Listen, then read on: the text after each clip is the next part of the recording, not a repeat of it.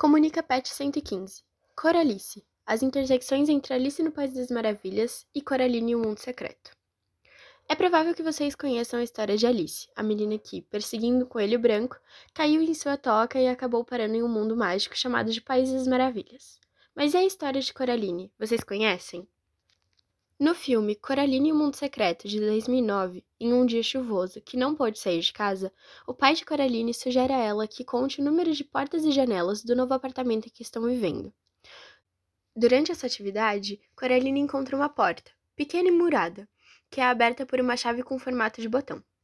Durante a noite, a garota vê camundongos indo em direção à pequena porta e os acompanha. Chegando lá, se depara com um portal que a leva para outra dimensão, muito parecida com a dela mas à primeira vista, melhorada, onde tudo é perfeito e seus pais a dão toda a atenção que ela necessita.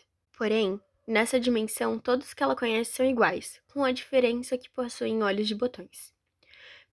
Mesmo que Coraline dormisse naquela dimensão, ela acordava em sua vida monótona de sempre, o que a fazia ficar mais tentada a ir toda noite para sua realidade desejada.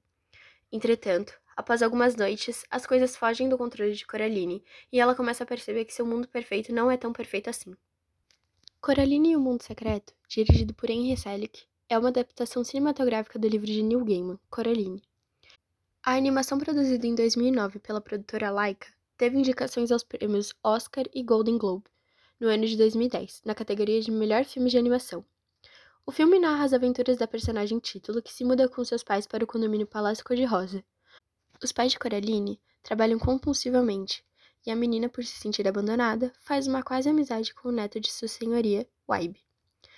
Ela não aprecia a amizade, mas o menino é a sua única companhia.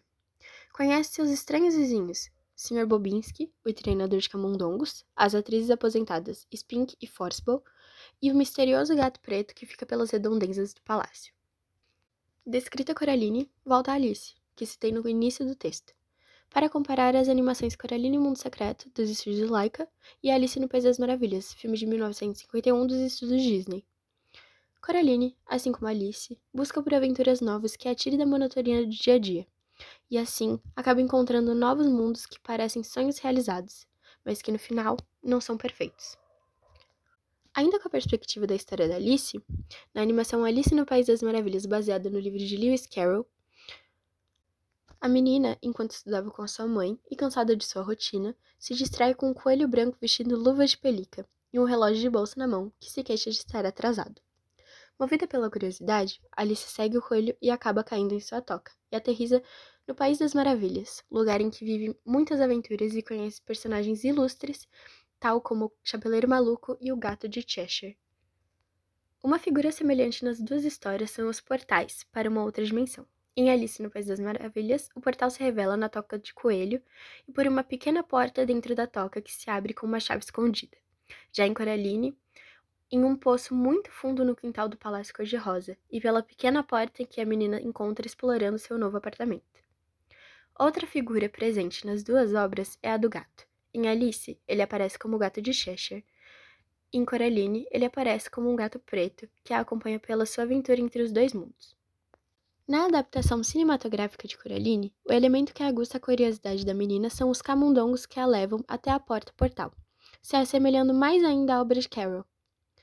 O elemento usado por Gaiman no livro é a figura estranha que aguçará a curiosidade da menina. Neste caso, é a sombra que faz com que Coraline vá até a sala e veja a porta aberta, mesmo tendo certeza que sua mãe a fechara. É devido a essa sombra que Coraline abre a porta no dia seguinte e, em vez de uma parede de tijolos, encontra um túnel, que a leva ao outro lado.